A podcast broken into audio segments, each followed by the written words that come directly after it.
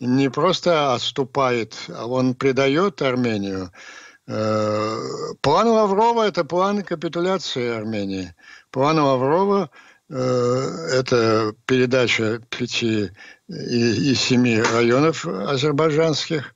Ну, действительно, это азербайджанский район, но с точки зрения военной, стратегической, это означает сдачу и Карабаха, потому что Карабах становится беззащитным. Мне известно, что очень тяжелый день, самый, пожалуй, тяжелый день в Ереване был 19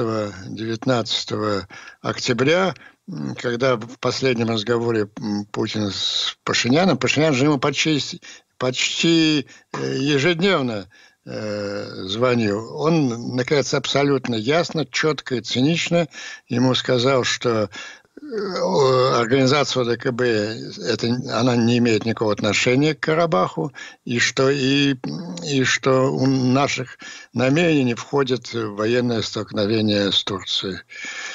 Это вызвало... Ну, ничего нового не было, но все-таки впервые это было сказано откровенно, в лицо.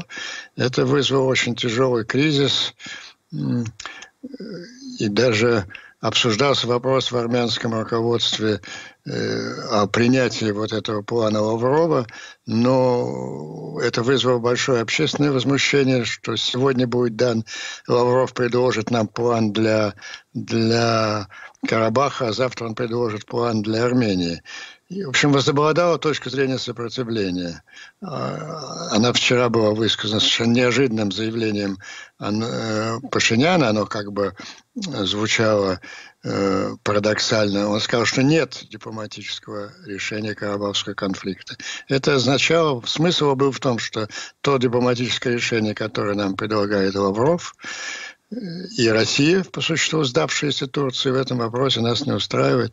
Мы будем сражаться. К чему это приведет, еще раз повторяю, как будет развиваться эта трагедия, другой вопрос. Но один вывод, который нельзя не признать для мира положительным, это вот обнажение этих путинских понтов, которые не выдерживают столкновения с реальной действительностью.